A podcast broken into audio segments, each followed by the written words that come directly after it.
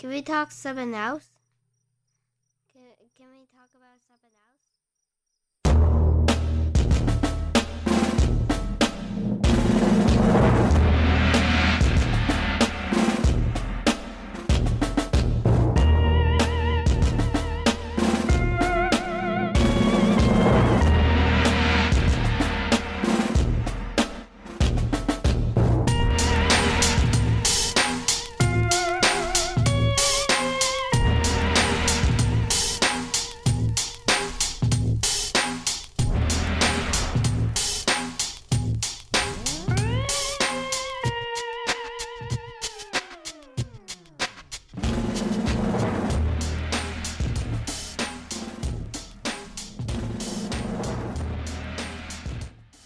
Hello out there.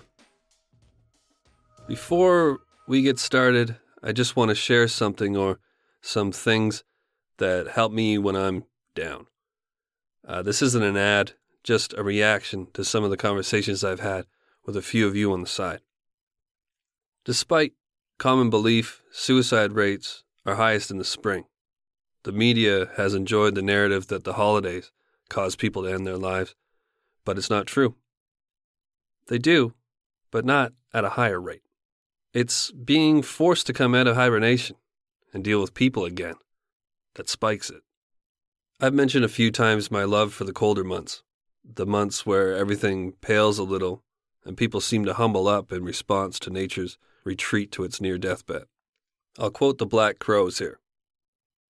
The smell of hospitals in winter and the feeling that it's all a lot of oysters, but no pearls. And I guess the winter makes you laugh a little slower, makes you talk a little lower about the things you couldn't show her. And it's a long December, right? What's my point? And my point is that as long as you're depressed, you still have a shot. It means you still care, that you still feel. So if you are, or even if you're beyond that and you're numb, just know that you're not alone. Truly, you're not alone. You're always present with yourself, especially in the dark. Pills help, sure, but there's no better remedy than an honest conversation with yourself, or if you're too wrapped up in your own web, with a good friend or a therapist. And when all else fails, do what I do and shotgun a king can.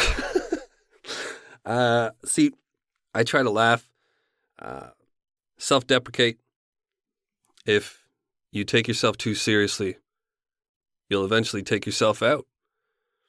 Mo Sizlak handled it best. When on a dreary afternoon, Barney belched in his face, then stumbled out the door, breaking his pint glass as he left. Mo sighed and looked to the back room where he sleeps at night with the kegs. A noose was hanging from the rafters. Mo headed in the room, but popped out a moment later with a broom and a dustpan and swept up the glass. As he did so, he looked back at the noose and said, quote, "Not today, old friend." End quote. Not today. That scene is perfect and always works as a solid foothold for me when I'm down. Take care, friends.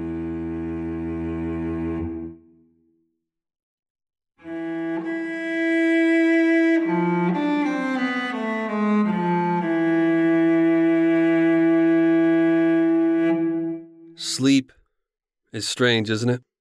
We all do it, yet rarely acknowledge how strange it is. It's a psychedelic experience we each are forced to take part in every day. If you don't get enough of it, it will seep into your waking life and contort it somewhat until you finally concede, I gotta get some sleep. I experience from time to time a condition known as sleep paralysis. This is an event where one becomes stuck somewhere between sleep and wakefulness. You know that sweet spot in rest where you're just about to doze off and feel full of peace? That spot where at times you'll jolt out of, like your spirit was about to escape you, or something was about to steal it from down below and the place we go to, sleep. Well, I get stuck in that spot sometimes. My eyes fly open, but I can't move. I fill with panic and all around me swirled the ghosts from my dreams. It's as if the door between my conscious and subconscious mind has a wedge shoved beneath it. The worst incident occurred a couple years ago in a cabin at Falcon Lake, Manitoba. This is the site of maybe the most credible UFO experience in Canadian history. The Falcon Lake incident, if you're curious. Anyways, I laid down to sleep off some early morning macros, and just as I was about to shut down, my eyes popped open. The room seemed hazy, veiled. Someone was banging on my window. I tried to get up, but I was paralyzed. A shadow moved from the window, then began knocking on the front entrance of the cabin, which I could see through my partially open bedroom door. I struggled to snap out of the limbo I knew I was in, but I was frozen. The shadow moved over my window again, backlit by the bright early afternoon sun, and tapped the glass incessantly. It went from the front door to the window, moving with an inhuman fluidity. I finally managed to emerge from my paralysis with a groan and what felt like a ripping away from a membrane that had been strapping me to the bed. The hue of the room changed from a yellowish green back to clear, sobering, plain midday reality. I got up and stumbled to the front door, still thinking in my daze that someone was desperately trying to get an answer. Once outside, I observed nothing but trees and silence, other than the soft, whooshing beat of water lapping at the shore. When I re-entered, my good friend was sitting at a table, sketching. I asked him if he'd heard the knocking. He hadn't. I grabbed a beer from the fridge and sat down to tell it, but as I told it, like I'm telling it now, the intensity began to fade, and my enthusiasm toned down as I spoke, almost as if a dial were being twisted from enthused to sheepish. The wedge had been removed, I guess, and each pump of the hydraulic was siphoning the clarity I just had, until the door sucked shut again, and I was left uncertain. I shrugged it off, explaining it was just something that happens to me a couple times a year, and there's no way to prove or understand it, so, cheers, I guess. The sketch he was working on? That's what really got to me. As I tailed away from my story, he turned the pad so I could see what had blanched his face. The sketch was of the cabin's interior, the view from his seat. At the entrance, a shadow figure stood outside the screen door, faceless, pitch black, and cloaked, absorbing life from the scene in rivulets. Everything on the page was in a murk of greenish yellow, the color of rot. I'm just fucking with you. The sketch was of a UFO. Still creepy, but not as impactful as the version I just invented to wrap up that tale of personal terror. Sometimes a true story needs a dash of fiction to bring it all together and make it cogent. The subject of this episode was a concoctor too. Scott Falater was literally an inventor, and like me, he struggled with sleep issues, his of the sleepwalking variety. In that mobile unconsciousness, Scott took care of business, made food, tidied up, fixed things. Odd and interesting stuff, if the tasks are harmless enough. Terrifying when a nightmare gets up and begins walking around like it did in the Falater home during the dark hours of January 16th, 1997. Welcome to Dark Topic. I'm your host, Jack Luna. This is episode S2E5, The Inventor.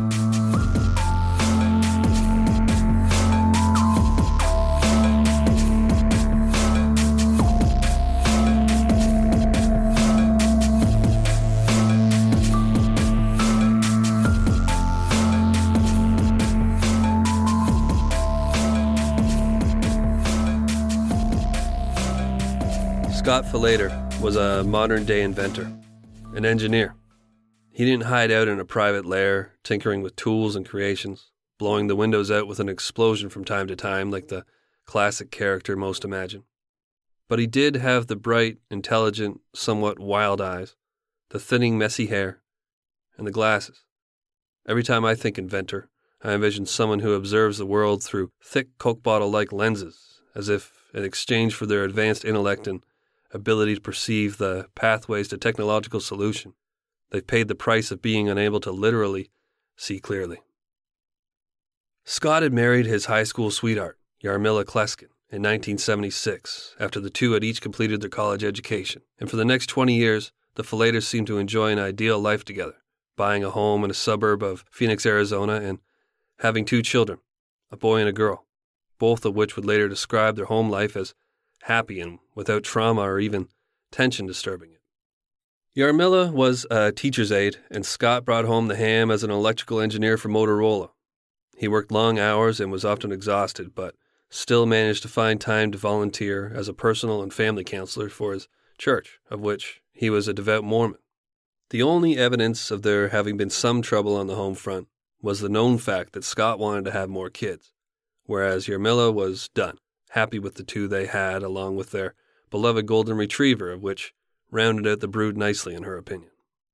Scott had a history of sleepwalking.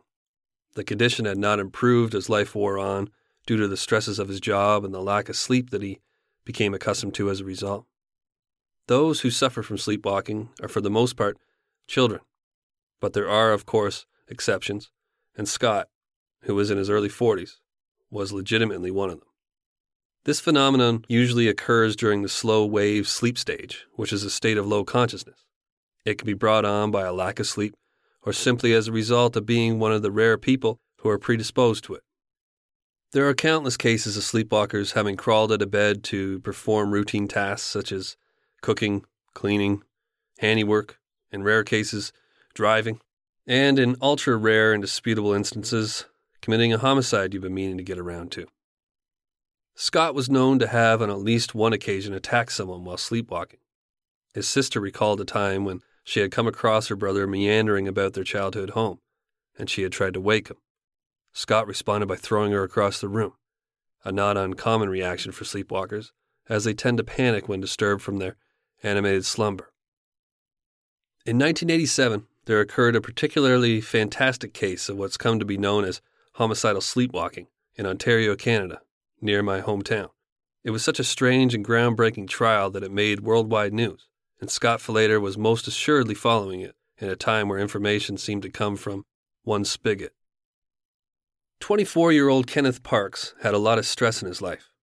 There were debts, all due to gambling, and recently he'd attempted to cover them by funneling money out of his employer's electrical company to the tune of $30,000, a desperate act of which he was found out and had recently been fired as a result. While watching television on May 24, 1987, Kenneth likely had the impending criminal charges on his mind as he slipped into an uneasy sleep. He would wake up 25 kilometers away, covered in blood, hands wrapped around the throat of his distraught father-in-law. The struggle had finally stirred Ken back to full consciousness, and he released his grip, the horror of what he'd done flooding in. Kenneth Parks, a giant of a man, had allegedly, like Frankenstein's monster, come to life from his slumber, piled into his car, drove from his Pickering, Ontario home to that of his in-laws in Scarborough, a city about a 20-minute drive away, took a tire iron, and, still dozing, let himself into the house with a spare key he'd been entrusted with, as he was quite close with his in-laws. He then bludgeoned his mother-in-law to death and was in the process of attempting to kill her husband as well when he came to, and immediately halted his rampage. Parks then got back into his vehicle and drove straight to the police station, where he turned his blood-soaked self into dumbfounded officers, stating that, quote, "I think I've killed some people. My hands." After a circus trial of which Kenneth Parks eventually was found to be not criminally responsible and, incredibly, set free without any conditions, the defense of murder through sleep was suddenly on the table, and there are many who believe Scott Falater took careful note. A decade following this incredible verdict, on a cold night in early January, Scott Falater headed to bed. His wife was in the living room watching ER, a show that may as well have been named George Clooney. He bid her goodnight and headed upstairs to turn in, where his children were already fast asleep. It was just after 10 p.m. The next thing Scott claims to remember is waking up to the sound of some commotion outside. He answered the door when the bell rang and came face to face with a concerned-looking police officer. Scott asked what the problem was. The officer asked how many people were in the house. Scott replied that there were 4, including himself, his 2 kids, his wife, then allowed a sweep of the home. Soon the search went into the backyard, where a grisly discovery was made. Earlier that evening, Scott had been working on a faulty pump for the pool when his wife had called him in to eat. He left his tools near the task, one of which was a sharp hunting knife that had been doubling as a screwdriver. Scott had been too tired to complete the chore after dinner and had eventually headed off to bed, as we know. At around 11 p.m. that night, a neighbor hears what he initially deduces to be the sounds of lovemaking coming from beyond the fence that separated him and the Falaters. After a moment or two, he decides to be sure and takes a peek, maybe loosening his belt buckle a little as he does so. Huh? I don't know, maybe, right? Seems weird to... Anyways. The scene he takes in is anything but romantic. Yarmila is laying on the ground in obvious pain, moaning, a few feet from the pool. Scott is at the back door, calming their golden retriever, who's been spooked by whatever has happened. He has gloves on, which strikes the neighbor as odd. But what happens next perplexes the peeper, as the series of actions carried out by Scott are so casually done that one observing peripherally may have mistaken the scene as featuring a mundane chore being carried out. Scott calmly approaches his injured wife and starts to roll her towards the pool. A moment later, Yarmila slips into the water, and Scott, using a gloved hand, holds her head under. The neighbor has seen enough. Being the suburbanite pussy he is, he slowly backs away from the fence and scurries inside to call for help. Yarmila Falater is found dead and floating in the chummed water of the backyard pool by authorities. Her husband is brought in for questioning, where it doesn't take long for Scott to start considering that he may have had a part in her death. He can't remember anything. There soon will be no doubt as to his culpability, but there will be many an attempt to discern whether he should be held responsible for his action.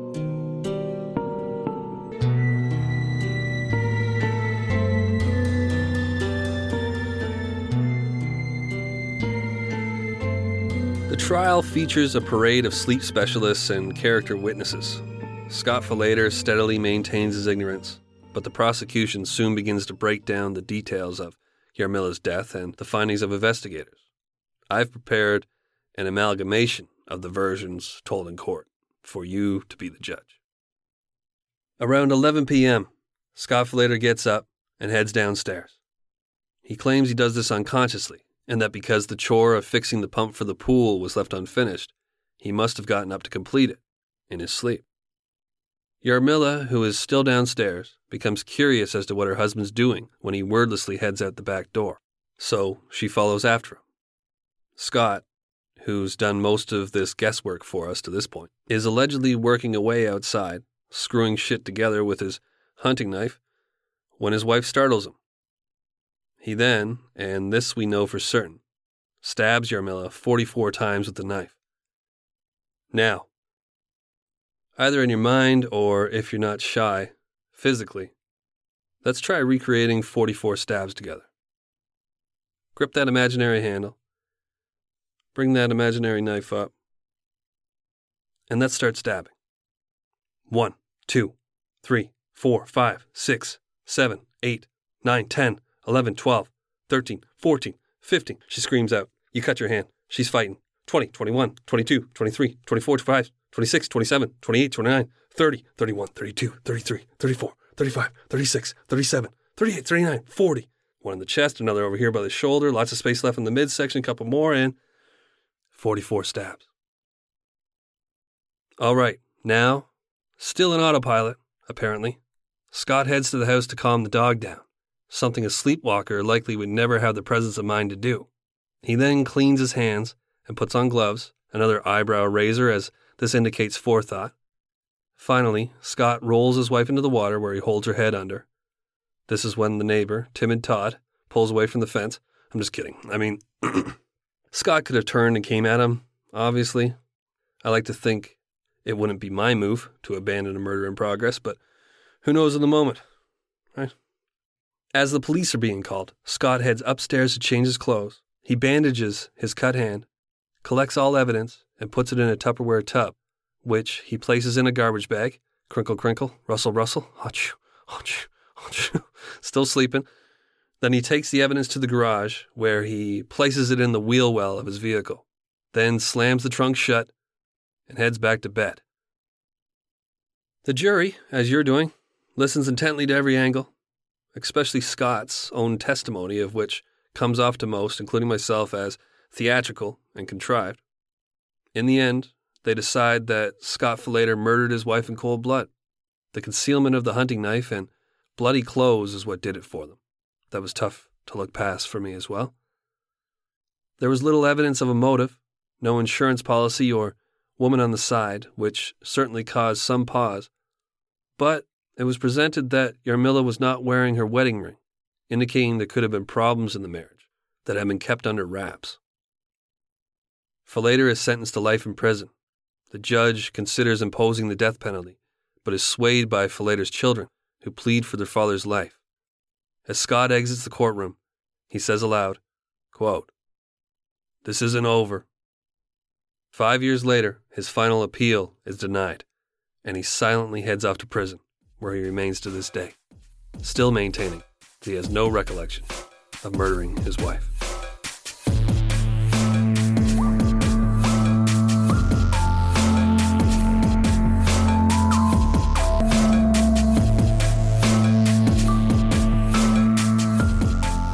That will do it. A short offering, but no doubt an interesting one. Personally, I believe that Scott Falater did indeed sleep his way to the pool pump where he was startled by his wife. 44 stabs is a little much, but even there, I can give the benefit of the doubt. I cannot, however, nod my head as he drowned Yarmila with his gloved hand. Yarmila, by the way, was indeed drowned. An autopsy discovered water in her lungs. She was alive when she went into that water. I definitely can't follow him up the stairs where he changes, then takes steps to hide the evidence. I think he accidentally went ballistic on his wife while sleepwalking, then awoke to discover his actions, and decided to finish her off. Prosecutors hypothesized that Scott had planned for his children to find their mother the next morning, and for the whole thing to look as though an intruder had dragged her outside, stabbed her, then finished the attack in the pool. This sounds sound to me. Either way, a total shit show. Okay. All right, I'm recording this away from my microphone, so forgive the sound quality. Also, forgive the sound quality of the episodes you're going to hear today. Of the old Dark Topic episodes people have been asking for, I found them. So I'm putting them out. I'm trying to fix them up a bit. Anyways, I have some shout-outs from Patreon that I need to do here. Alicia Jones, thank you, Alicia. Andrew Young, thank you, Andrew. Alexa. Oh, there goes my echo. Just like I'm echoing probably right now in your ears. Good one. Gabriella Matalongo. Thank you, Gabriella. Todd Rush. Thanks, Todd, for reminding me I need to slow down a little bit here. You guys are very important. Bill Reynolds. Thank you, Billy. And Gilmero Megana. Wow, those are two names, Gabriella Montalongo and Gilmero Magana. Are you guys married? That makes no sense. Thank you so much for your support, your high-level support. I would shout everybody out, but there's like 1,000 people because I'm doing really well. So at the tier 25, I do some shout-outs, which definitely has to be worth the additional, $12? So there you go. Thanks, guys. I try to do a little bit extra for tier 25, but it's just a spot for extra support. So thank you, everybody who's supporting on Apple Plus as well as on Patreon. When I say Apple Plus, I mean Dark Topic Plus is available through the page, the Apple Podcast podcast app. And I'm going to stop rambling now and continue with the show. What else? No baby yet. But any minute. I'm glad I was able to squeeze this episode out before Charlie gets squeezed out. I'll be back ASAP. Till next time, eyes cocked, doors locked. Stay paranoid.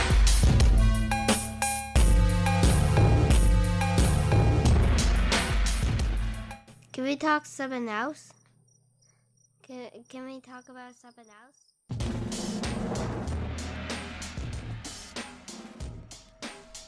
Welcome to Dark Topic. I'm your host, Jack Luna.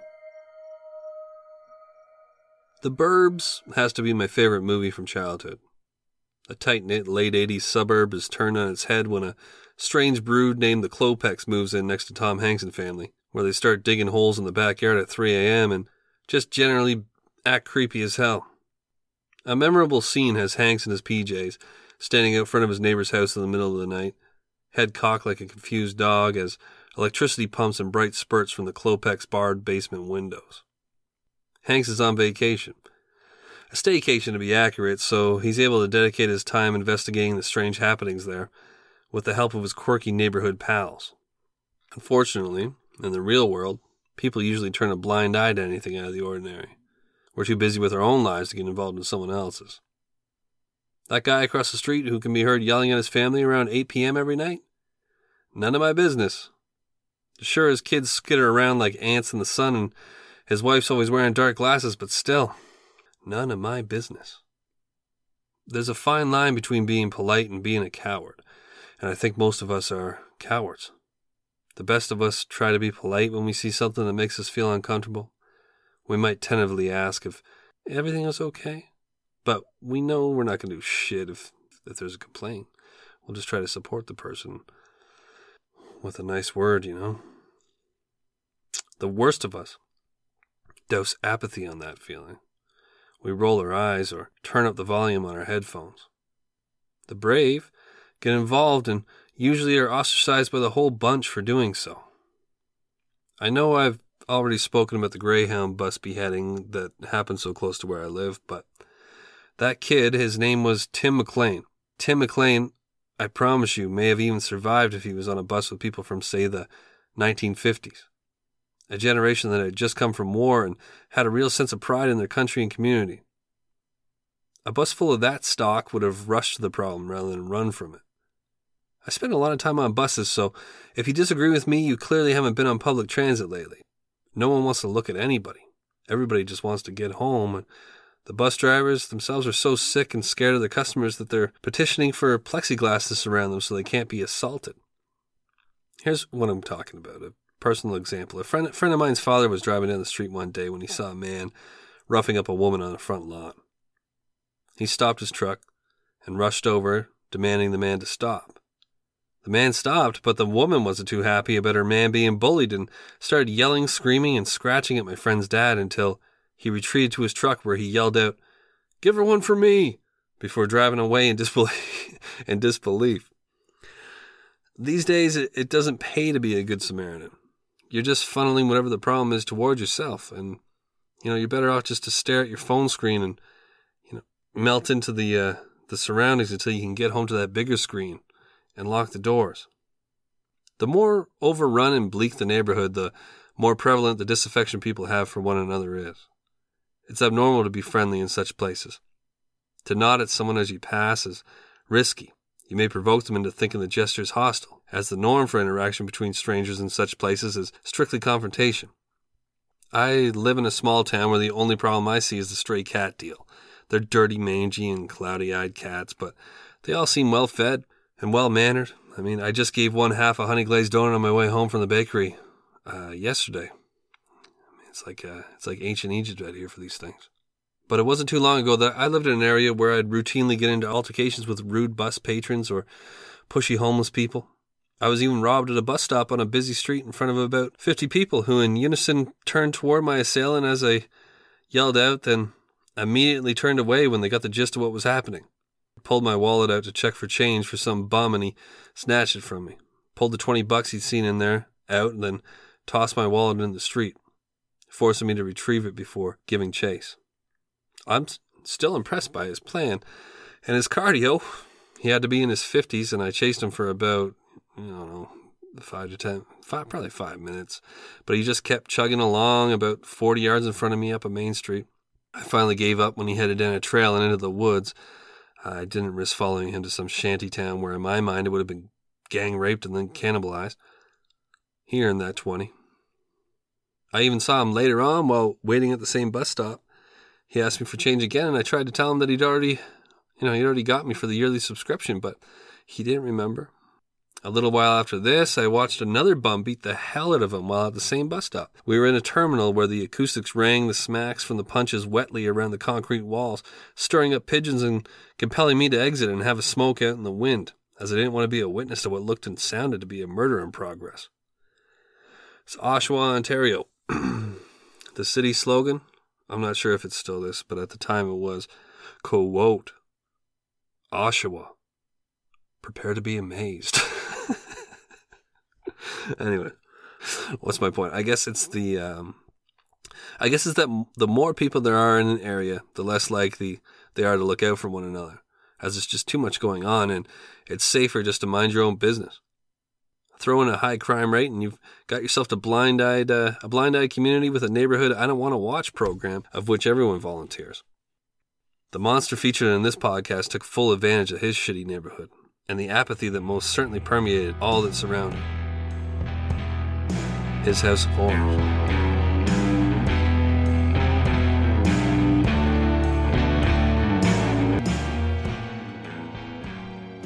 Episode 5, Gary Heidnik and his House of Horrors. Part 1. Gary Heidnik doesn't deserve a whole lot of preamble. If I were at a party and at some point found myself holding court, I might think to say something inappropriate about how now that I had a captive audience, I'm reminded of Gary Heidnik and his House of Horrors. Want to hear about it? Said audience would of course beg for more, and I'd go on to quickly hit them with the gory details of Heidnik's crimes. In podcast form, I have the luxury of an audience who actually wants to know the whole story. I'll aim for the middle, somewhere between enough and too much. Forgive me if I sound a little gun-shy. I recently was pulled from a bar while explaining the crimes of BTK to a group of senior citizens. They asked what I was up to lately, and one thing led to another. I was actually called a twat by some mushmouth English guy. That means pussy, right? Twat means pussy, right? Called me a dumb twat. Anyways, I lost it a little, and now I can't go back for a bit, so it's good to be here. Speaking openly to people who I know can handle it, and if they can't, they just boop off the episode. No death threats or work-worn hands on my shoulders. Man, let's get paranoid. All right. Gary Heidnik's parents split up when he was 2. His mother citing gross neglect of duty, and his father countering that she was a wild woman and a boozer. Gary lived with his mother until school began. He and his brother were shipped back to his father and his their now stepmother, as their own mother apparently was what the father had claimed. Unfortunately, Gary's father was what his mother had claimed as well. When Gary would wet the bed in typical budding homicidal psychopathic fashion, his father would hang the soiled sheets out their apartment window for the neighborhood to see. When Gary misbehaved, his father would hang him out the window by his ankles, 20 feet above the ground, for all the neighborhood to see. Gary and his brother were once sent to school with bullseyes painted on their asses, their father's idea of a joke. Gary Heidnik hit another classic future serial killer milestone when he fell from a tree in grade school and landed directly on the crown of his head. The fall was so impactful that his melon was forever misshapen by the accident. Fellow classmates actually dubbed him Football Head as a result. Once Gary reached an age where he could make a decision to affect his life, he promptly joined the army and was sent off to Germany, where he served as a medic. He never looked back. Gary took some LSD at one point and had a bad trip, apparently. He ended up in a military hospital and underwent psychological evaluation. Recognizing an opportunity to cash in, Heidnik played up the symptoms he displayed while totally tripping out, man, and was soon diagnosed as having schizoid personality disorder. Not long after this, he was given an honorary discharge with 100% disability benefits. Heidnik was back in the States and taken care of financially to a degree. His mother soon committed suicide. It's unclear how this affected him, but soon after her death, he applied for and successfully started up a church called the United Church of the Ministers of God. It's a sick band name. Heidnik anointed himself bishop, and there's a photo of him posing as such that makes me laugh a little just thinking about it. He's he's got his eyes lowered humbly and appears to be in deep thought, maybe thinking about how sweet his mustache is. I'll put it on my social media for you to check out. Heidnik endeared himself to the local mentally disabled community. He managed to accrue around 50 members, and between the church and his military stipend, started to get a little change accumulating. He looked to the stock market and wisely invested in Playboy in the mid-70s. As his money grew, so did his actual mental illness. In 1978, Heidnik signed his then-girlfriend's mentally disabled sister out of a psychiatric facility and brought her back to his place. He raped her in every imaginable way and then held her captive in a storage bin for future use. Like a sex doll, Heidnik was soon found out and arrested. He'd signed the girl out, after all. For the incident, he spent 3 years in a mental institution, rarely speaking, although when he did infamously. At a parole hearing, he wrote on a piece of paper to his lawyer when the judge asked him a question, quote, "The devil put a cookie in my throat," end quote. We pick up 5 years after his release from this mental institution.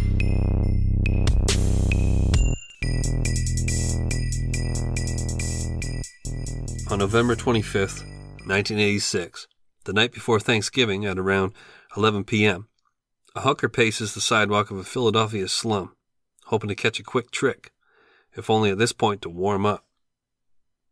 Josefina Rivera, a 25-year-old Puerto Rican black hustler, whips her wig at every slow-moving car and flashes her sharp features under the glow of the street lamps, willing a vehicle to stop and whistle her over.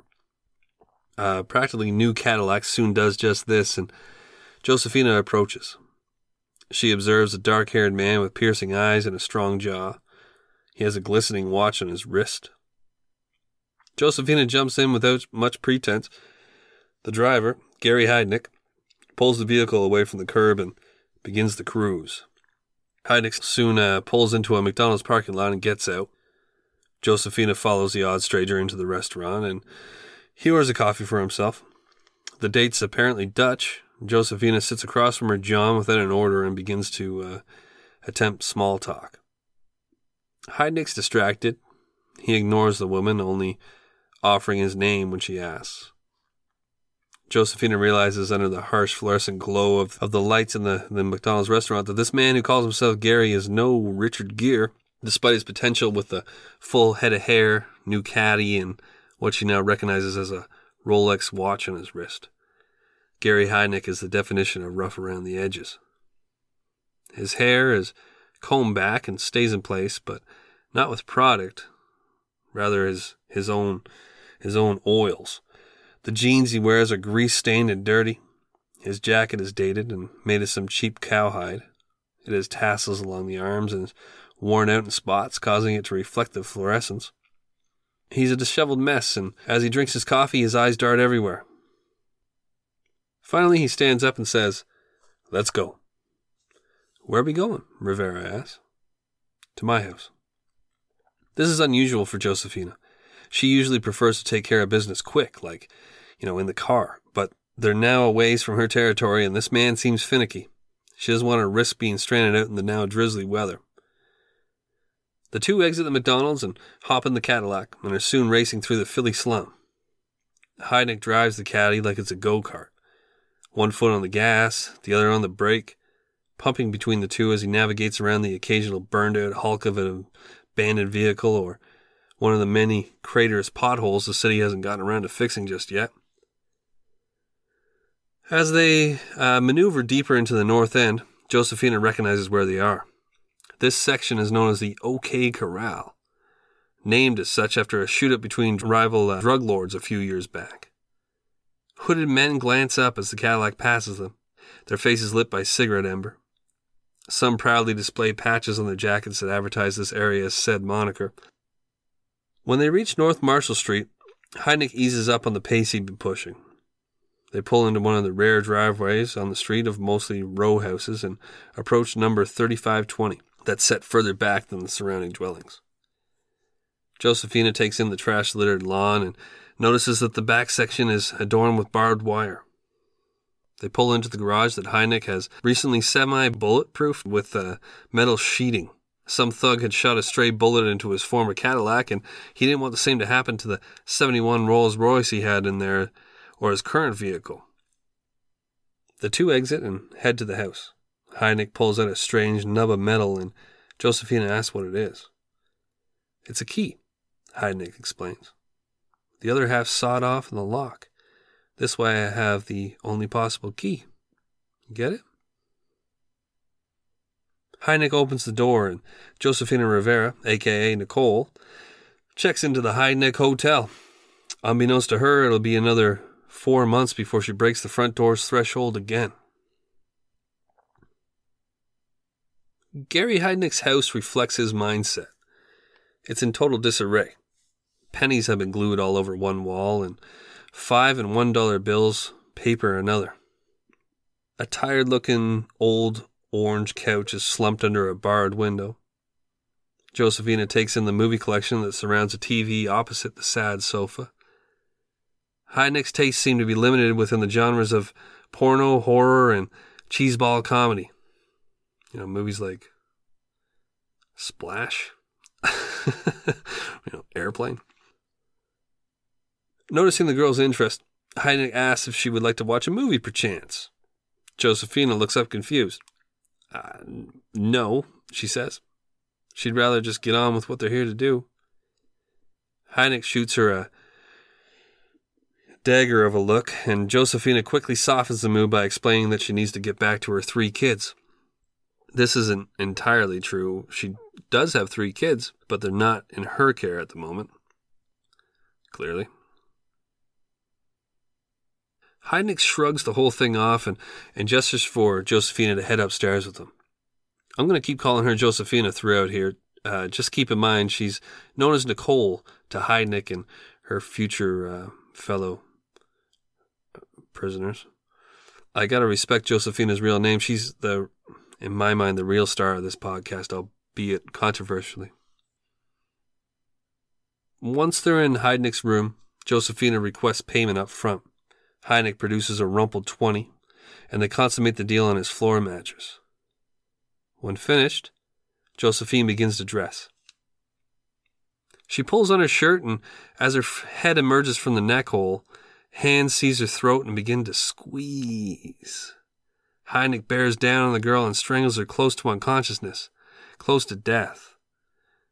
He finally lets up a bit, and Josefina begs for her life. Will you do as I say? Heidnik asks. Yes, she replies. Josefina's hands are then cuffed behind her back, and she's dragged out of the room.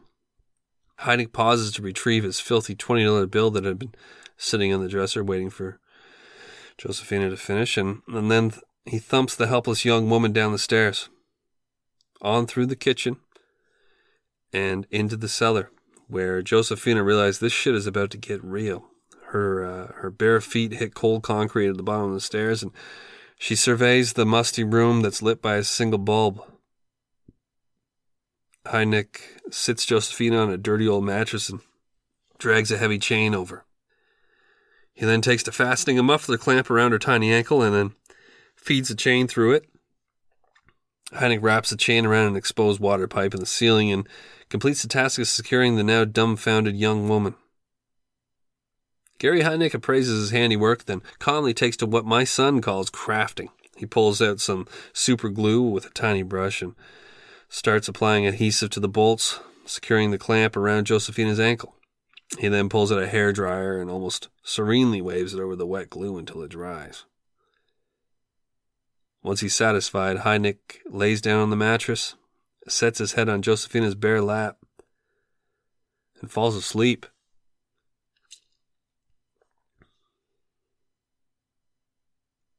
Josefina stares in disbelief around the room. She looks down at the greasy head of hair in her lap and easily resists running her hand through it. She notices a hole in the concrete nearby but doesn't think much of it. She's too distracted by the tightly clamped makeshift manacle secured about her ankle and the sinking realization that she's fucked. Street-smart, quick-witted girls like Josefina are accustomed to juggling multiple outs in their minds. But for the first time in her life, this young hustler likely sees nothing but emptiness and despair in her mind's eye. Eventually, she too simply falls asleep, Josefina wakes up from a bad dream and reenters a nightmare. Heidnik is gone, her only company, an old pool table and a washer-dryer, a hulking freezer in the corner stare at her from their positions, seeming to question why she's down here. She looks down at her already gnawed ankle and attempts, without success, adjusting the muffler clamp to a more comfortable position. She soon hears the cellar door being fumbled with, then opening. Heidnik clomps down the stairs. He's led by a plate bearing a Thanksgiving Day breakfast of egg salad sandwich. When he offers it to his captive, Josefina turns her nose up. She's worried it may be poisoned. Heidnik offers some OJ. This, too, she shakes away skeptically. Heidnik shrugs, suit yourself.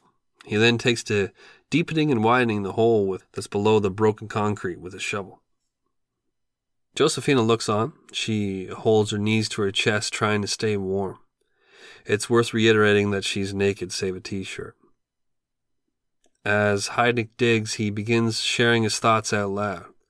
He plans on eventually having a commune on a farm, consisting of 10 wives and untold numbers of children.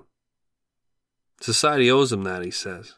They took his previous kids, and if he has more legally, they'll do it again. What he had to do is set up his own system with his own rules, and it starts here and now. Heidnik, tired of digging, makes his way over to Josefina, where he pulls out his penis and demands she open her mouth. After a few minutes of fellatio, he switches things up and rapes her vaginally until he's finished. The plan is to impregnate, after all. Heidnik picks up the untouched food and drink, then, satisfied, tired, heads back upstairs. As soon as she hears Heidnik close the cellar door, Josefina begins to explore the limits of her chain. The thing is long. She's able to walk to a boarded window and begin testing the strength of the nails that hold it. In short order, she's got the board down and is out the window. She crawls as far out into the backyard as she can and begins screaming for help. She screams in English for a long while, then desperately switches to Spanish. She hollers into the cold, echoing darkness of the Philly slum until she's hoarse. She screams so long and hard that eventually the moon itself looks down and shakes its head in pity. Finally, somebody hears her distress calls, and alerted to the cries for help, a man immediately jumps into action and explodes at his front door. His name's Gary Heidnik. I'm sorry. That's not funny. I should be laughing at that. Shouldn't have wrote that. Heidnik attempts to shove Josefina back through the window, but she's wisely gone limp, and it's likely, like trying to get toothpaste back into a tube. He heads back inside and bounds down the basement stairs, where he grabs the chain and begins reeling Josefina in like she's sideways well water. Oh my God, I should have proofread this. Jesus, nice simile. Should have been more like a marlin or a tuna, right? Sideways well water. Give me a break. Anyways, he yanks her back in and forces her back through the hole, getting a leg in first, and the rest follows. After this struggle, Heidnik distributes a wild beating on Josefina. He tosses her into the not quite ready hole in the floor once he's tired of smashing her with his fists, and attempts to slam the plywood lid down over her. The hole's too small, and Josefina's head isn't allowing the board to lay flush. Heidnik yanks the girl out by her hair and begins beating her with a metal rod. He then forces her back in and presses her head between her legs, which affords enough room for a moment, and then he uses that moment to slam the board down, finally solving the puzzle of fitting Josefina into the hole. He begins tossing hundreds of pounds worth of sandbags on top. Josefina Rivera screams for a while, but soon realizes she needs to control her breathing and conserve her energy. She has asthma and could easily begin to panic if she doesn't chill the fuck out. She stops struggling and eventually finds a half-comfortable position in the dirt. Rosetta Stone, everybody. For a long time, I've been wanting to go to Japan, but the thing holding me back is that I'm intimidated by the language. And that's why I've been going pretty hard at the Rosetta Stone service. I want to be able to take my girl to Japan, a place that she's always wanted to go, and suddenly just start speaking fluent Japanese at the restaurant. That's my goal. Rosetta Stone is the most trusted language learning program available on a desktop or as an app, and it truly immerses you in the language you want to learn. It's been a trusted expert for 30 years with millions of users, 25 languages offered. It's fast language acquisition. Rosetta Stone immerses you in a bunch of ways. There's an intuitive process where you pick up the language naturally, first with words and phrases, then sentences. They have the speech recognition feature. Built-in true accent gives you feedback on your pronunciation. It's like having a personal trainer for your accent. It's convenient, and it's an amazing value, especially with this offer here. Don't put off learning that language. There's no better time than right now to get started. For a very limited time, Dark Topic listeners can get Rosetta Stone's lifetime membership for 50% off. Visit rosettastone.com/today. That's 50% off unlimited access to 25 language courses for the rest of your life. Redeem your 50% off at rosettastone.com/today. Today. All right, everybody, Badlands Food. I've been thinking about getting a dog. With my little family, we're about to introduce a dog, I believe, at some point here. And I have an interest in how we're going to be treating said dog. And it occurs to me, that many dogs suffer from health issues. And with Badlands Food, actress Katherine Heigl, who's helped save over 16,000 dogs through her foundation, says she's seeing more issues with dogs' joints, odors, and health than ever before. And after doing a ton of research, she feels there's one place we can look to improve any dog's health. She's looking at their food. What she discovered is that the way many dog foods are made can actually create toxins that could be wrecking our dog's health, and this is true even for many premium brands. Fortunately, she found that by just adding a few special superfoods to her dog's food, she saw huge transformations in their health. She's made a 20-minute video explaining step-by-step how anyone could do the same thing to see incredible changes in their dog's health. It caught my attention, and as I'm about to get a dog, I think that I'm going to use this service, so I thought I'd share it with the audience as well. I know many of you have dogs. If you want to keep your dog healthy and happy, go to badlandsfood.com/darktopic and watch Catherine's video right now. Again, that's badlandsfood.com/darktopic to check it out. Badlandsfood.com. Heidnik brings down a radio and cranks it to full volume. He then goes about sandbagging the window Nicole had escaped from and shortens her chain. He does a little bit of soundproofing. And from this point forward, he decides he'll blast music all day and night to drown out the screams of his prisoner and future prisoners. He switches on a broken TV upstairs and cranks the static. Gary Heidnik's home has just begun its true transformation into a house of horrors. Satisfied, he heads upstairs and sleeps soundly. Josefina tries to pull warmth from the dirt surrounding her. The blasting radio nearby informs her of every 15 minutes she spends in the hole. It'll be 27 hours before she sees light again, and even then it'll be from the dim bulb. It'll also be shadowed by two figures, one Heidnik and the other Josefina's new cellmate. Cellarmate. Josefina could hear two people bickering up above her, where she laid cramped beyond comprehension. She listened as Gary worked to assure somebody that all was well. She heard him say things like, "Come on, Sandy, you know me. You know I would never hurt you. Come on, stop crying." She could also hear the rattle of chains and the now familiar sound of muffler clamps being tightened around an ankle, then hair dried to set the super glue on the bolts, the stuff that sticks your fingers. Finally, the sandbags were removed from the board above her, and the makeshift coffin lid was lifted. Heidnik ripped Josefina out by her hair and began introducing her to Sandra Lindsay. Josefina could barely stand, let alone see through her light-blasted, dehydrated eyes, who Heidnik was attempting to introduce to her as if they were at a party. Heidnik threw down some crackers and water for Nicole, who he thought of as Nicole, for Josefina, then proceeded to rape his newest house guest in front of her. Not that this was shocking to Josefina. If anything, she dozily took it in like a like a fat American sitcom star reading a magazine in a toilet scene. 27 hours Josefina had spent in there.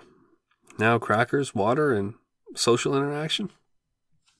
Sweet. This was sweet relief.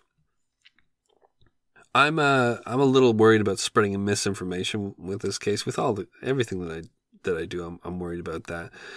It's incredible how many articles or true crime books exaggerate an already outlandish situation. I guess what it is when it comes to true crime, there's the story itself. And then, you know, it's the spin that people can put on it to make it entertaining or make it compelling, which is clearly, I guess, what I'm trying to do as well. But I don't want to exaggerate anything. Jesus, I'll do what I can to pay respect to the people who are involved, or to really try to put across how, you know, how crazy these situations are and how evil these men or women are that create these situations. But okay, so after Heidnik rapes his newest captive, he rapes Josephine as well, for good measure. We're trying to make some babies here after all. No slacking, people. Oh, no. Okay, no more jokes. Heidnik heads up to beds. He may have put Sandra in the hole, as was the eventual custom with his new ladies, but for Sandy's sake, we'll say he left her shackled on the bed with Josefina, which is what I've read. Josefina learned that night that Sandra was mentally disabled and had met Gary while attending his church. Gary and another man had had sex with Sandra on occasion, and at some point she became pregnant by Heidnik. Sandra's parents arranged for her to have an abortion, and when Heidnik found out, he was furious. Now she was down here in the basement, and she wondered aloud to Josefina why Gary was being so mean. Josefina sighed and told her she wasn't sure. They huddled together, both half-naked, dirty, and in need of nourishment. Eventually, under the glow of the lone light bulb and to the sound of the blasting radio, they both fall asleep. The next morning, Sandra Lindsay's concerned mother and family begin pounding on Heidnik's door, certain that he has her in there. They're aware of the recent abortion and Heidnik's dumbass ministry. To them, all signs point to Heidnik when Sandra doesn't come home. Heidnik ignores the incessant knocking and heads down to the cellar with a pad of paper and a pen. He forces Sandra Lindsay to write, quote, "Dear Mom, do not worry. I will call." End quote. Heidnik makes Sandra press her fingerprints all over the note, then carefully takes the paper upstairs. Josefina Rivera knows what's up. When Sandra Lindsay asks why Gary made her do that, Josefina says he's gonna mail that to your family. Heidnik drives to New York and mails the letter from there so as to give the impression that Sandra's on the run. Sandra's mother soon receives it and contacts police. The call only confirms for authorities that Sandra is a runaway, even though she's clearly not the type to just bus off to New York one night and shed her social security checks. Police dropped their interest. Sandra's family continues to pound intermittently at Heidnik's door. He just turns up the music and avoids shadowing the fishhole in the door. He sends another heavily fingerprinted letter from Sandra at Christmas. A $5 bill is enclosed for some reason, like, "Hey, Ma, don't worry about me. I got $5. I got $5 to swear. I'll just skip over 1,000 dark details here because I don't know them for certain. It's more of the same. From what I can glean over the next month, Heidnik feeds his two prisoners hot chocolate and maybe a Pop-Tart, or on the rare occasion some oatmeal for breakfast. Then no lunch usually. Brings down a couple of hot dogs for dinner. He's pretty keen on stuffing both of them into the hole from 8 a.m. to 8 p.m. Of course, Heidnik rapes his prisoners daily, orally, anally, vaginally, always in the end vaginally. The end game's this big happy family he wants to create after all. Sandra's mother is finally able to convince police to check in on Heidnik. A disinterested officer is sent to dig at the perceived dead lead, but he's greeted with only the mute noise of a blasted radio playing behind Heidnik's door when he goes to knock. This officer then follows up with his secondary tip. He heads to the Elwyn Institute, which is an institute for the neighborhoods, you know, the local people with disabilities. And he wants to speak to people familiar with Heidnik's relationship with Sandra Lindsay. If I haven't, I just did mention it. Elwyn, yeah, it's a service center for the mentally disabled within the Philly slum. Heidnik knows the clientele there very well. It's where he drummed up business for his ministry. Anyways, the officer finds the man who is a direct link between Sandra and Heidnik. He's the man who was having sex with Sandra as well. They were teaming up on her. He asks the man a few questions, to which this man tries to answer as best as he can. In the end, the investigator asks the man how to spell Heidnik so he can look him up on his, his computer machine. This is 1986. So the man tries to spell Heidnik. You try to spell Heidnik in your head right now. What do you think? H? I mean, I've been looking at this guy for weeks, and I'm having trouble spelling his name right now at the moment.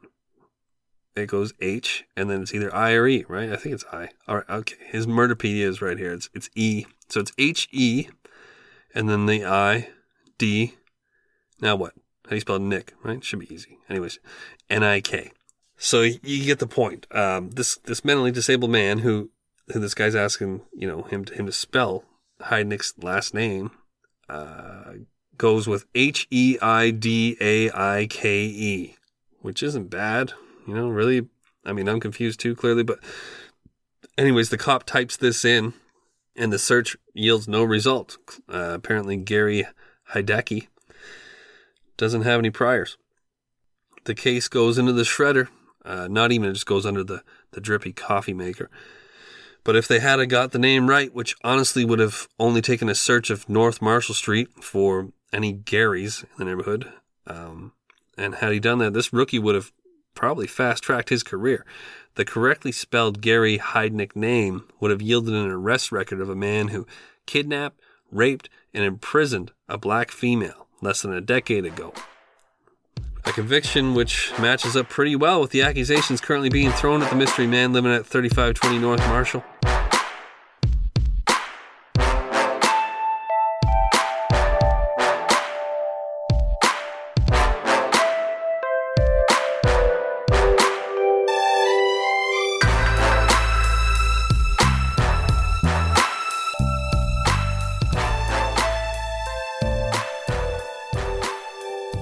December 22nd, 1986, 3 days before Christmas, Heidnik is spending his afternoon cruising Philly's mean streets, looking to add a third girl to his collection. He soon finds just what he's looking for. 19-year-old Lisa Thomas walks alone. Heidnik slowly pulls his Cadillac up beside her and rolls down his window. He calls out to her, "Hey, you like to see my Peter?" Lisa reacts with disgust. Heidnik has mistaken her for a prostitute and quickly changes his approach. He apologizes and offers the young girl a ride. His tone takes on some charm, and he offers to treat her for lunch. Lisa is tempted. Free lunch would be great. She's been living in near poverty with her young child and mother, getting by on welfare. She admires the car and gives Heidnik a wry look. I guess that'll be all right. She hops in, and as promised, Heidnik takes her to lunch. They sit down at a TGI Fridays where Lisa gets herself a burger and fries. Heidnik lays it on thick. He tells the girl how pretty she is and asks if she'll come with him to Atlantic City the next day.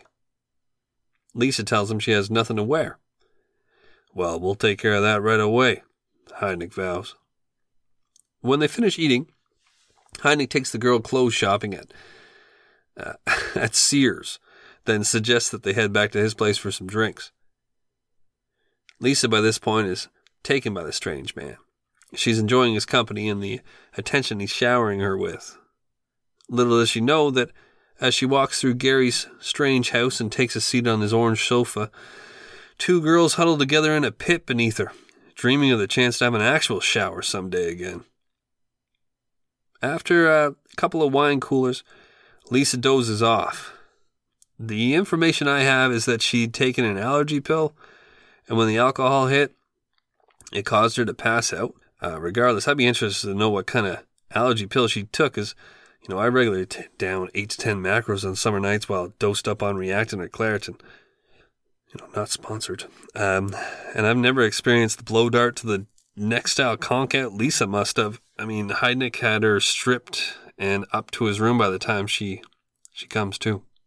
Making me think he dosed her, right? But there's no information saying he dosed her. It's just an allergy pill and a wine cooler, I guess.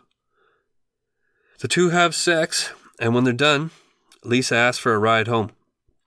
Heidnik responds by choking Lisa to the brink of unconsciousness.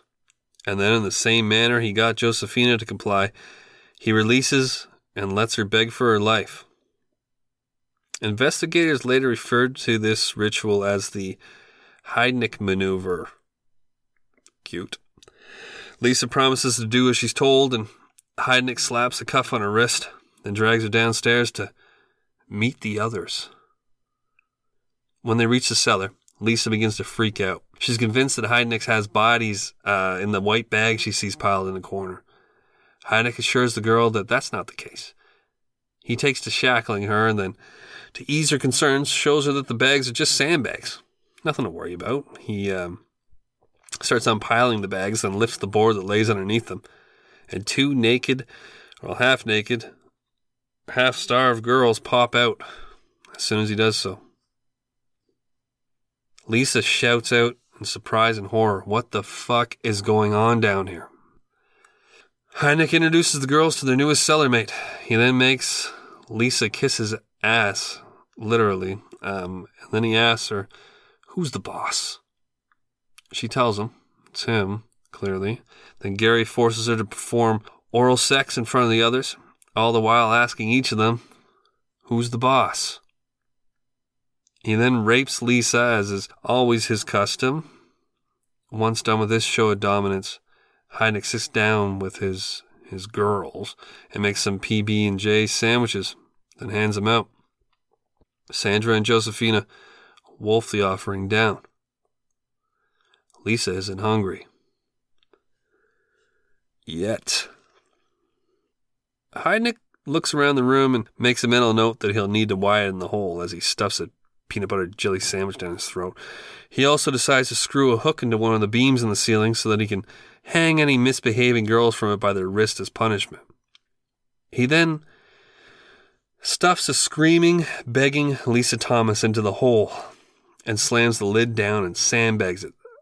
This all bothers me, clearly. I mean, come on. But one of these girls, I'm not sure if it's Lisa Thomas later in life, admitted, or her family. I saw an interview. I'm not sure if it's Lisa. It might be another girl. But her son's interviewed, and he talks about how sometimes she'll relapse and be in a corner saying, "I'll kill you, Gary Heidnik." You know, she's still suffering from these memories. You know, developed a multiple personality situation. It's really fucked up. Anyways, stuffs Lisa into the hole and slams the lid down and sandbags the top. The other two can have the mattress for now. Heidnik is developing a system. New girls go directly into the hole. If somebody misbehaves, they go in the hole. Girls at the lowest rung not only spend more time in the hole, they also get fed less. In Heidnik's cellar, the mattress was a spot of honor.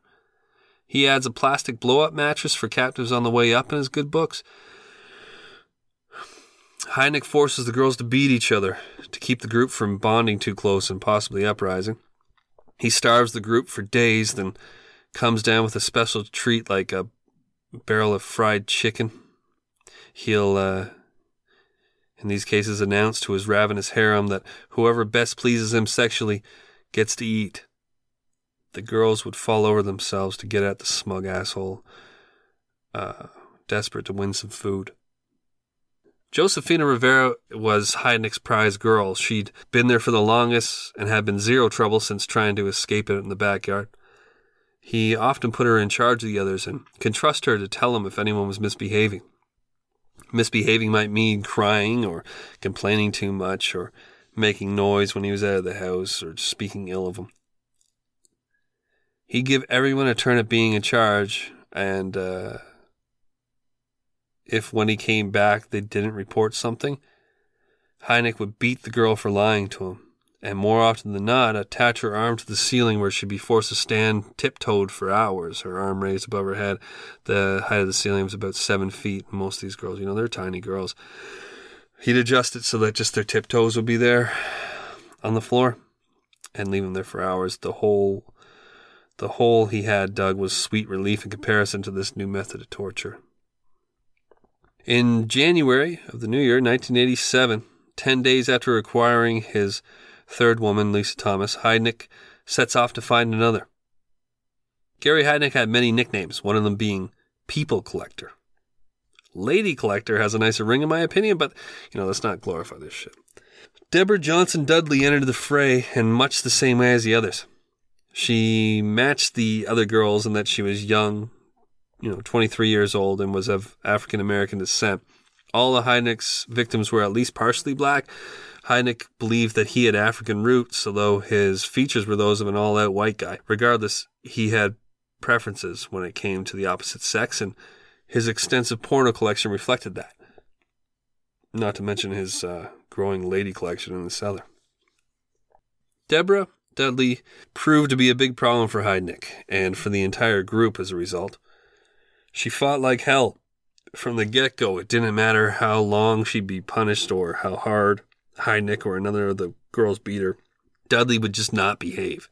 In an interview I watched that Josefina Rivera gave soon after she escaped, spoiler alert, the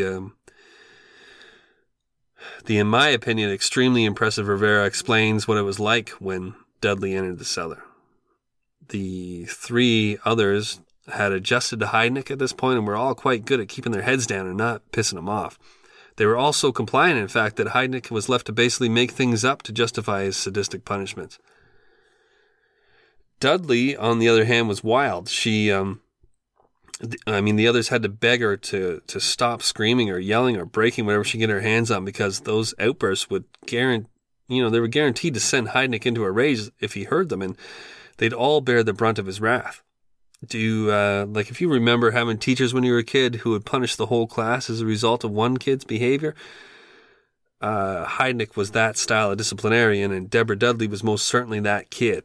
The other captives resented her wholeheartedly for not getting with the program, and when Heidnik ordered one of them to punish Dudley, there were no questions from the overlooking Heidnik as to whether they were being forceful or enthusiastic enough while administering said beating.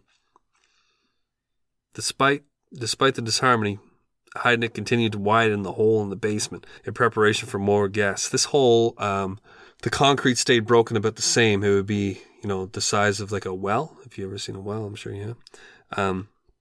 But underneath, he was widening the hole. So you go into it and there'd be space, underneath the concrete to stuff people into. The fact that he was looking for another girl proves that he's clearly out of his mind at this point. I mean, I can barely handle one, am I right, fellas? Okay. There's more jokes, huh? Sorry. This is not funny.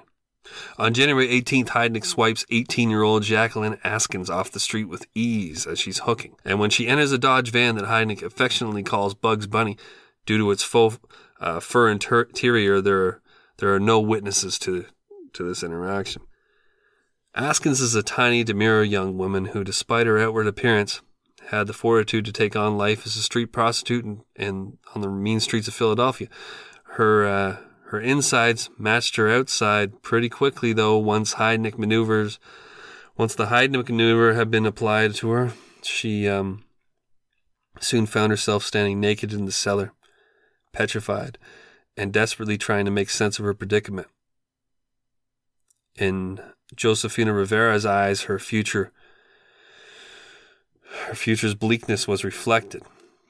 Although those eyes quickly brightened when Heidnik produced the cake and set it down for the girls to have at with their hands. It was Josefina's birthday on this day, and besides this reason for celebration, Heidnik was in good spirits due to his newest acquisition.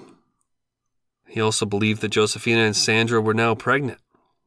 He allowed the girls to choose what they wanted from a Chinese food takeout menu to boot, and everyone was elated, except Askins, of course, who took in the macabre birthday party in disbelief. as her ankle was fitted with a manacle. Her ankle proved to be too tiny for the muffler clamps, so Heidnik frustratedly slapped a handcuff on it instead, while the other four women huddled over a menu licking cake from their fingers. Heidnik proceeded to rape his newest captive as the others looked on distractedly, then tossed her into the hole. It was a great day. He was very happy as he piled the sandbags over the terrified screaming girl's living grave and then collected the Chinese food orders from his bright-eyed brood. Heidnik smiled to himself as he bounded back up the stairs with the orders. This just might work out after all, he thought.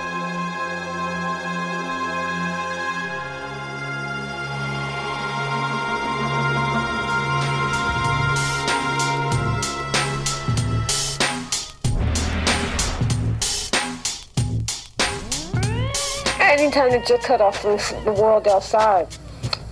And whoever's holding you captive, the same person after a period of time, you're going to grow to like him and regardless, because he's your only contact to things that are outside. Or he's your only source of survival, and over a period of time, psychologically, you notice. You know that this is the person that's got to bring you bread and water and things like that, so it just became this. He just created his own little world in his basement, and everybody just kind of pretty much dealt with it, I guess, in their own way.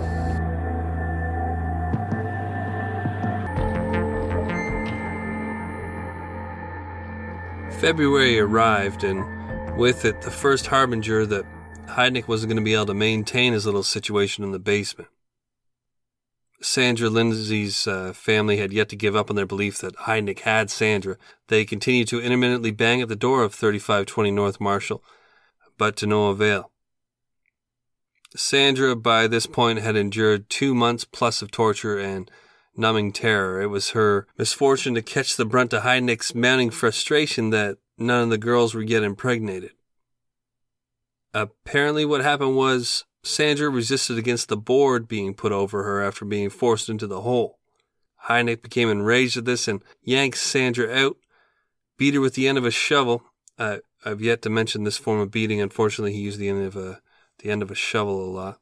Then attached a cuff to her arm and locked the poor girl to the ceiling ring he'd installed in the ceiling. This punishment was considered by the girls to be worse than the beatings, rapes, or spending time in the hole. Usually it would last a few hours. Heidnik would hang the girls so that their feet would just touch the floor, forcing them to stand on their toes and endure a constant stretching. Sandra was forced to stand this way, with one arm cuffed to the ceiling and on her tiptoes, for days, for some reason. At some point, Sandra began to helplessly hang from her wrist and wasn't taking in food. The others begged her to stand up. They knew Heidnik would beat her if he saw her resting somewhat, even though the weight in her arm must have been excruciating. Everyone in the basement was very worried about Sandra, but didn't dare ask Heidnik to uncuff her, as that would almost guarantee their own turn, hanging from the ceiling. Heidnik began force-feeding Sandra, stuffing bread in her mouth and holding his hand over her face and beating her till she swallowed. He believed she was pregnant, so she needed to stay nourished. It's just horrendous. Eventually, after a particularly brutal meal, Sandra slumped and fell oddly still. Josefina, Heidnik's most trusted girl, his first, started telling Heidnik that Sandra looks like she's dead. Heidnik didn't believe it, but after beating and yelling at Sandra a bit, he became concerned enough to take out his cuff key and finally unlocked the girl's arm. He let her fall to the floor, where she toppled over and smacked her head on the edge of the hole. Still not convinced, Heidnik checked her pulse. Sandra Lindsay had finally been released from the House of Horrors. Heidnik responded almost casually to the death, telling Josefina, "You're right. She's dead." He did begin to get a little anxious as he considered how to get rid of the body. He realized he couldn't risk dumping it somewhere since its discovery would lead police directly to his door.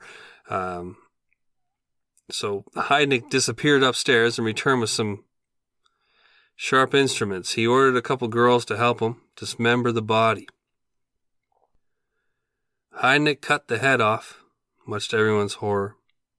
He forced the others to saw off the legs and arms in some twisted exercise of attempting to make the girls feel culpable in some way. Heidnik then brought the head upstairs and soon returned to lug the torso up too. He wrapped the limbs and put them in the freezer. He then returned upstairs, and pretty soon the remaining four girls began to smell a stench unlike any of them had ever experienced.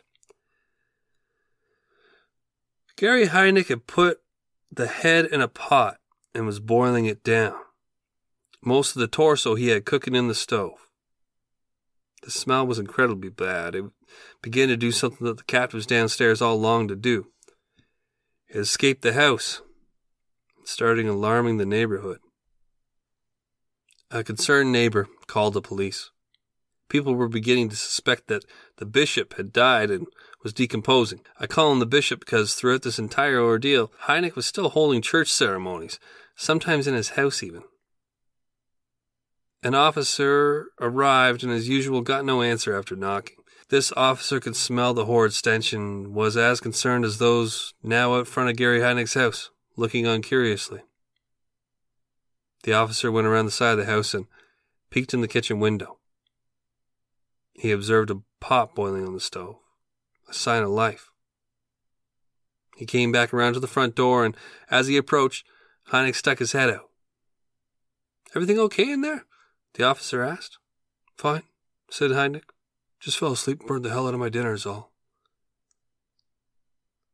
The officer appraised the ragged-looking man. Heidnik stared back blankly.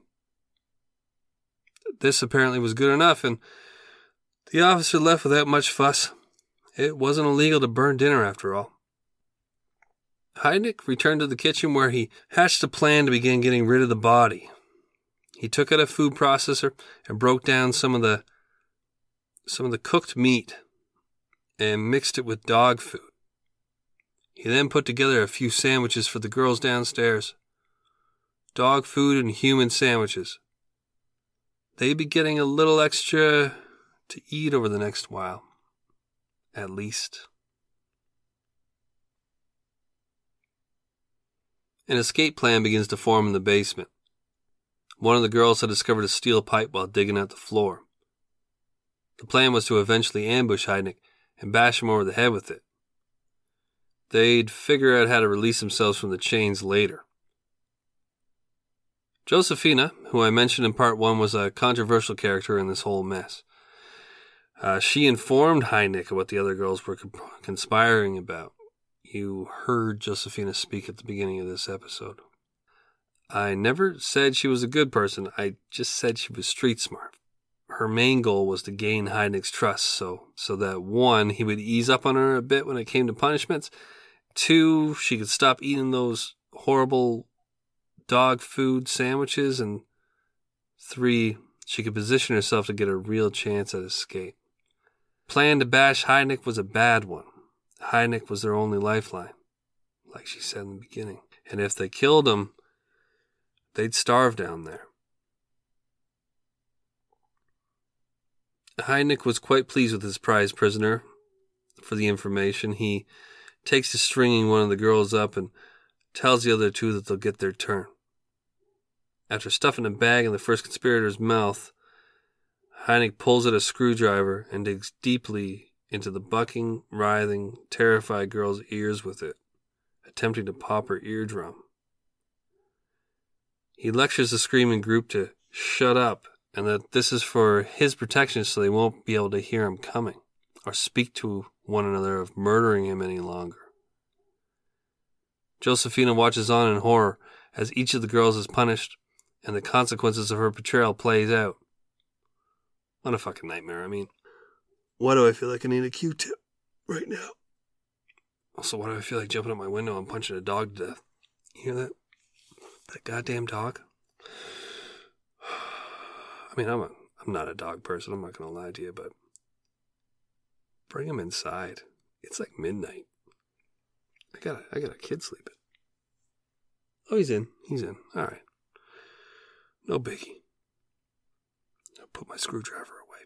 Deborah Dudley, who was the most troublesome girl for Heidnik, continued to fight at every opportunity. Heidnik had had enough, so he decided to try something new. He enlisted the help of Josefina to fill the pit with about a foot of water.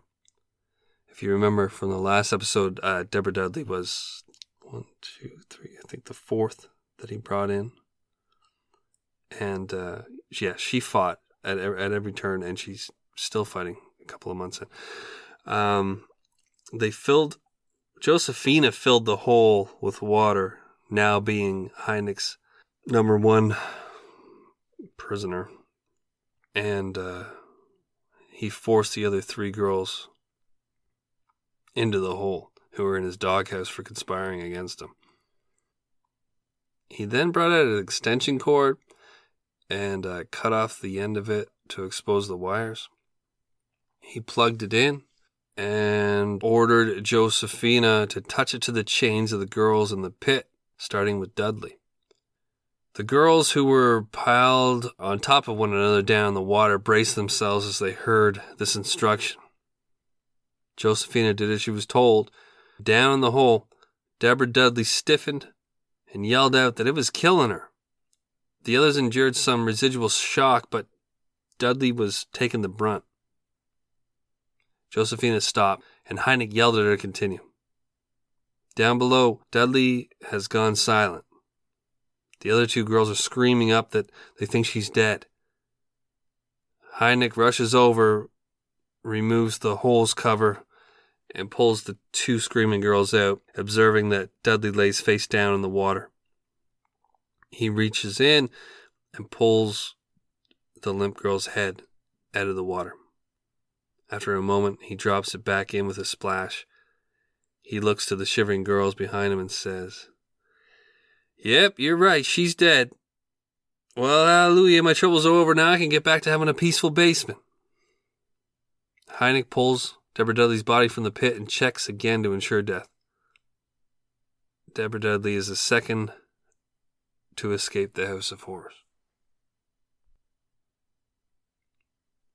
Heidnik's in a happy, manic mood.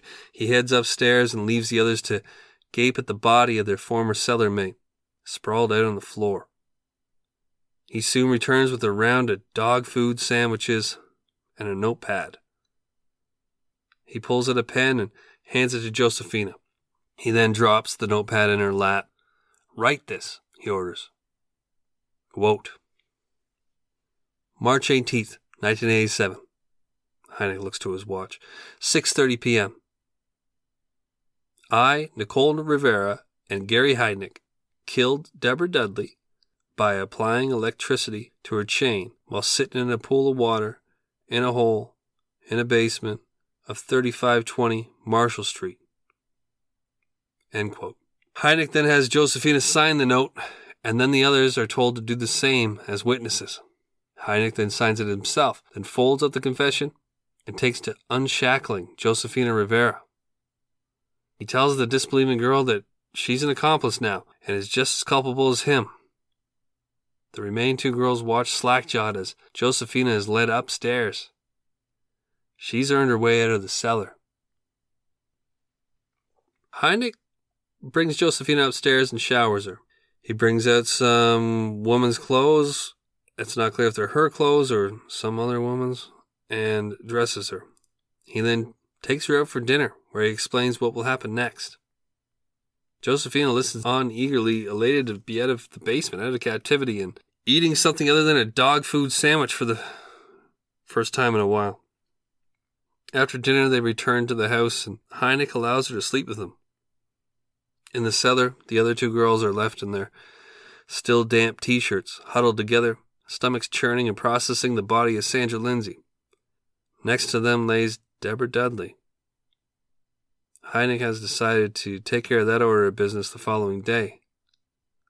This couldn't have been a good night. Not that there were any good nights, but the recently deceased tend to make intermittent sounds. The next morning, Heidnik, much to the relief of the traumatized girls, wrapped up the body and put it in the freezer. He'd find a spot to dump it later. Unlike his first victim, Heidnik had no known connection to Deborah Dudley, and therefore could risk its discovery. Heidnik had decided to start bringing Josefina into the public eye with him. He posed her as a girlfriend in an attempt to alleviate the suspicions of Sandra Lindsay's family, who continued to pester him. He brought Josefina to the Elwyn Institute, which is where he met Sandra originally, and had relationships with the Special Needs Center's clientele. While there, he slyly starts a rumor that Sandra's mother is actually responsible for the girl's disappearance, that maybe she's enjoying those Social Security checks. Just a thought, take care, gang. Church service Sunday, right? Off to take my girl Joy riding. Ta-ta. It's at this time that he decides to get rid of the body of Deborah Dudley with Josefina's help. The two of them haul the wrapped corpse of Dudley into his truck. I mentioned in part one that Heidnik was quite well off due to stock purchases with the earnings from his church. He had a few vehicles, including this truck. He also had the house and was worth around $500,000, basically rich in 1987. This ability to make well thought out business moves would come back to haunt him while attempting to convince a jury that he was insane later on, soon after he and Josefina actually dump Dudley's body somewhere in Philly's Pine Barrens. Spoiler alert. You guys know this can't go on forever. If it could, I wouldn't be talking about it because it'd still be happening, as I'm sure at this moment something similar somewhere is. You ever think about that when you crawl into bed, how it's almost a guarantee that an abducted man, woman, or child is at that moment trying to get some sleep as well? Before their tormentor returns. Jesus. Just macro. Hold on,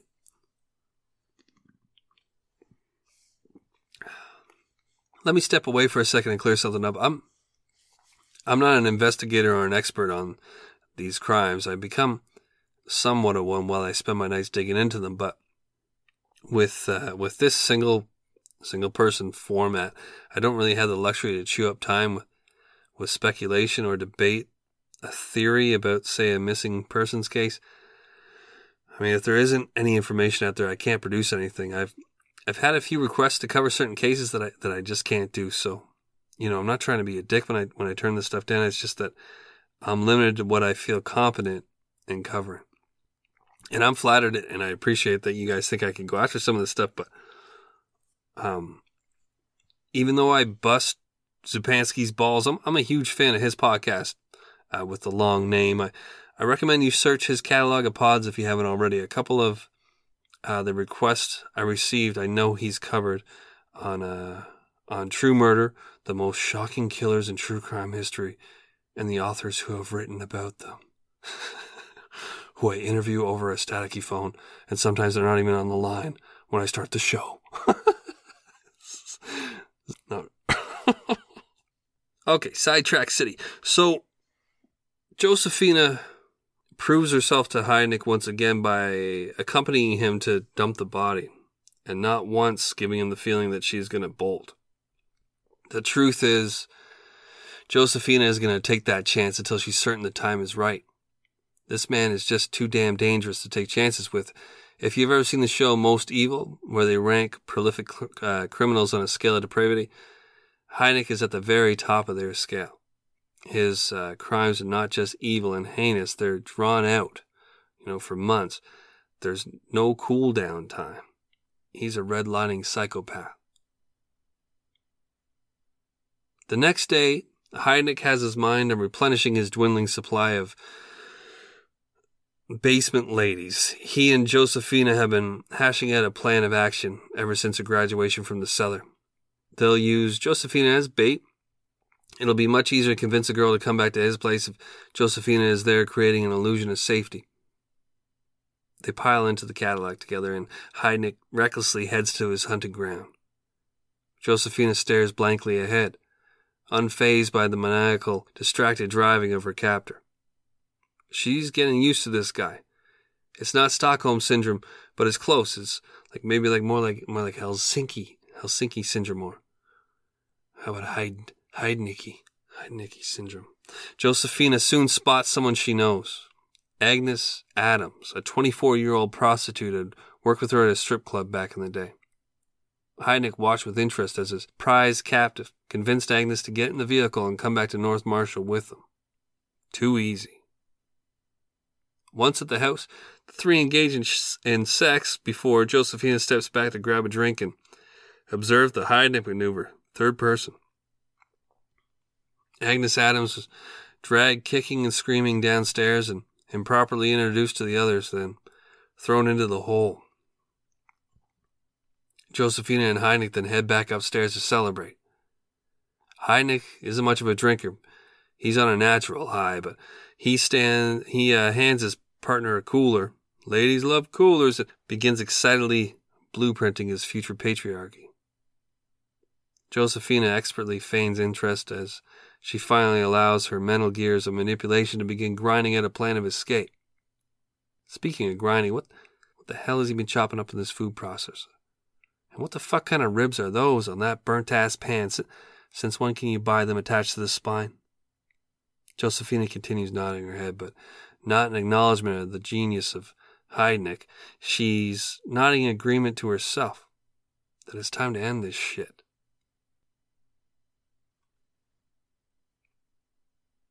Josefina Rivera begins to go to work manipulating the manipulator on March 24th, 1987. If you're not sick of this story by the time we're through here, there's an interview with her on YouTube that appears to have been taken soon after her escape. You heard a bit of it at the start of this episode. I've met versions of Josefina. They talk fast, think fast, can shift gears to any topic with ease, and bullshit their way out of or into any situation. Say or think what you want about Josefina Rivera, a.k.a. Nicole, but without her, this whole thing may have lasted years, and there certainly would have been more victims.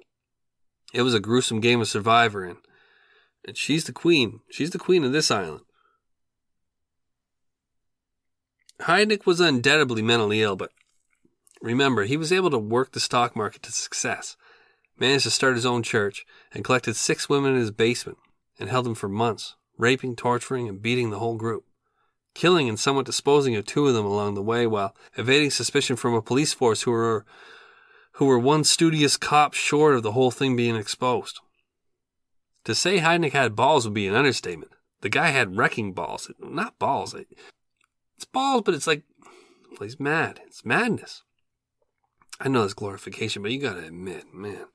He was also hyper-paranoid and under incredible pressure to stay on top of the whole thing, which makes what Josefina did next all the more impressive. I mentioned before that the psychopathic narcissist's Achilles' heel is his ego.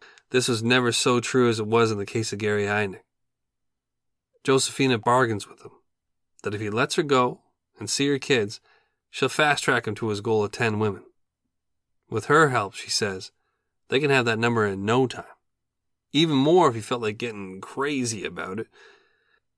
Heidnik's dubious, but he's beginning to believe his own hype. Eventually, if his dream of a commune is to actually come to fruition, these girls are going to have to be trusted off a chain. You can't have 10 women on a farm staked to your yard playing with kids and not raise suspicion. Josefina sees him wavering and comes in for the kill on the deal. She reminds Heidnik that she's culpable, that she killed Deborah Dudley, that she dumped the body with him, and that just last night she lured his newest captive into the car with him. Heidnik, maybe slapping together some grub for the girls, considers all this and then finally agrees. Josefina even throws in that she'll bring a girl back to him from her apartment. Okay, Heidnik says. He'll just check on the girls. Then they'll leave shortly. I think that Heidnik just couldn't help himself. He knew it was a bad idea to let Josefina go, but he just had to find out if he gained possession of her, entirely. Because if that was true, it meant he could eventually turn others. They leave the house, and they go to a neighborhood that, Josefina points out. Heidnik pulls into a gas station, parking lot about 4 blocks from where she claims she needs to be. As Heidnik pulls in and parks, he warns Nicole that if she doesn't come back within a certain amount of time, he'll go home and kill the girls. Josefina nods at him. Heidnik nods back. Josefina Rivera gets out of the vehicle. I'll bet that nobody in the history of captivity has completed a more perfect deception, considering the circumstances. Heidnik sits back in his comfy Cadillac seat and looks on confidently as Josefina, still in character, casually walks away, maybe even looking back with a conspiratory glance. She exits the lot, turns a corner, and sheds the facade. Josefina runs. The route must have felt like the opposite of deja vu. She should have been here before, 4 months earlier after her $20 romp with Mr. Cadillac.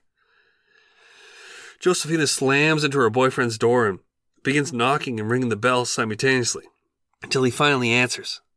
She jumps at him like a ghost and... I can't imagine.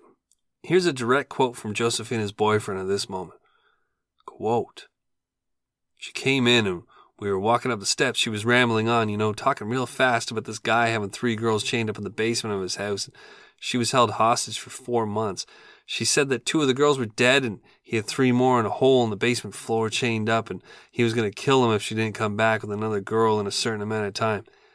She said he was beating them, raping them, had him eating dead people just like he was a cold-blooded nut.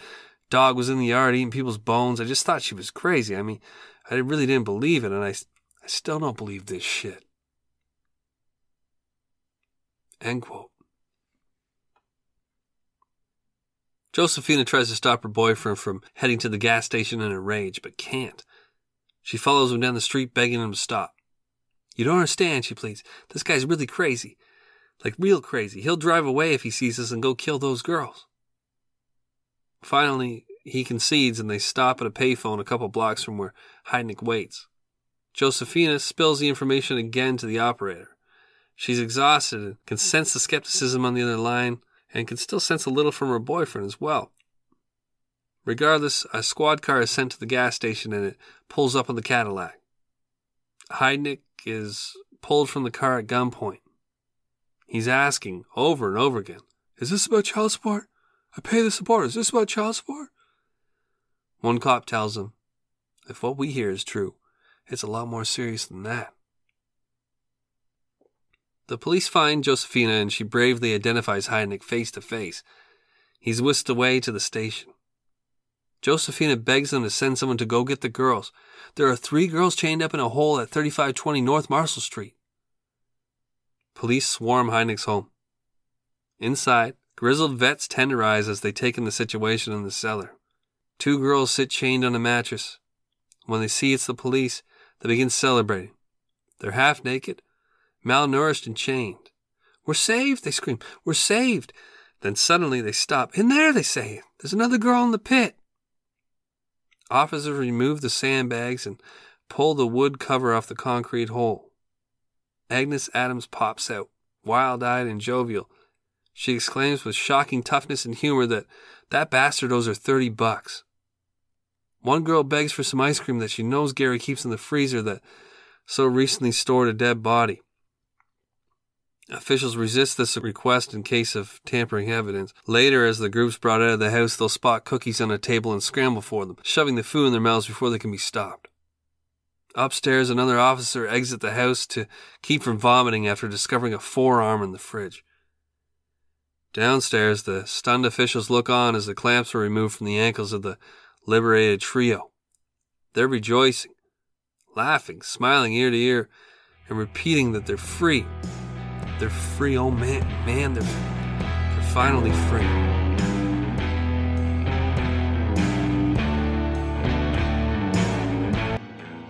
Gary Heidnik was put on display for the world to see.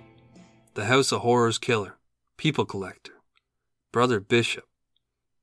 He was brought in front of a judge, and under the bright lights of the high-profile case, a guard went to unshackle Heidnik and fumbled to do so as his hands shook. Heidnik looked down amused and then peered up at the judge and said, "I think there's something wrong with this man." Heidnik was eventually sentenced to death by lethal injection. He was executed on July 6, 1999, the last man to be executed in Pennsylvania. He requested 2 cups of black coffee and 2 slices of cheese pizza as his final meal. Come on, man, you gotta go to bed soon, pal. He had no final words. A witness to the execution said his face flushed, then went ashen. You should be embarrassed, sir. Okay. And holy shit, that was really hard to get through, wasn't it? I'm sorry, I couldn't edit it better. I just got tired of hearing myself, and I barely was able to put that out. I hope you enjoyed it. I think it was okay. I mean, that was my 5th ever episode that I released back in 2017.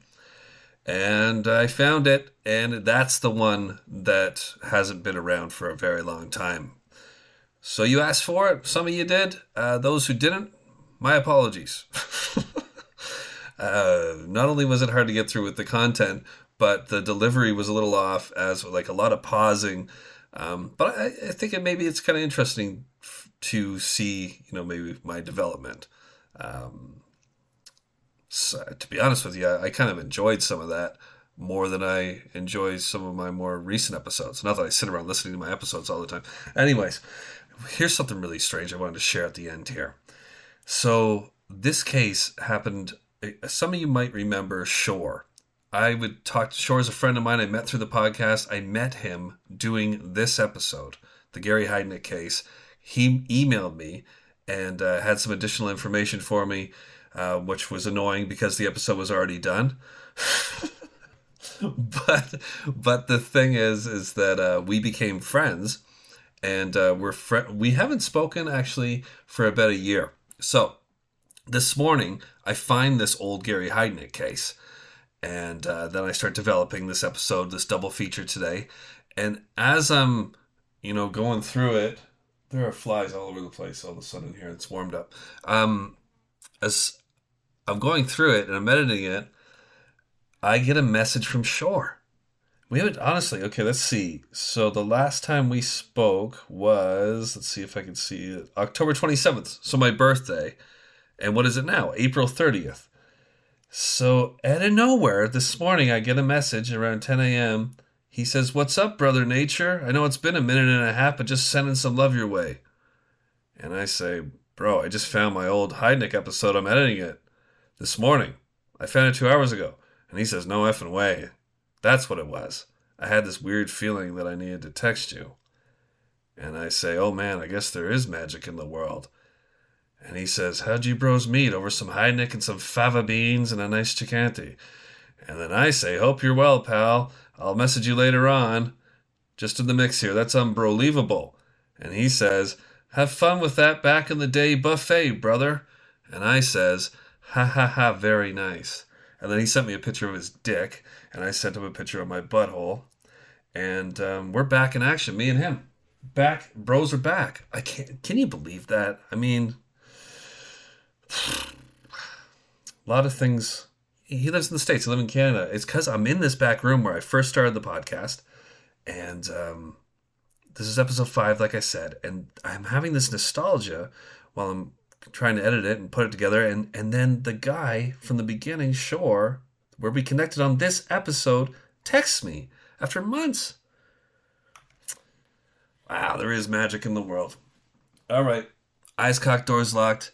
Stay paranoid, and I'll be back at you real soon. Thank you so much for everything. What's that, been 7 years? I think some people think I just kind of came around because I canceled Dark Topic, but no, I'm an OG. If you didn't know, I'm an OG. I'm one of the big docs. One of the, and you're gonna, I'm just joking, and you're gonna see me collaborate soon with one of the biggest dogs in true crime podcasting. Stay tuned for that. One of the good guys this time. Thank you.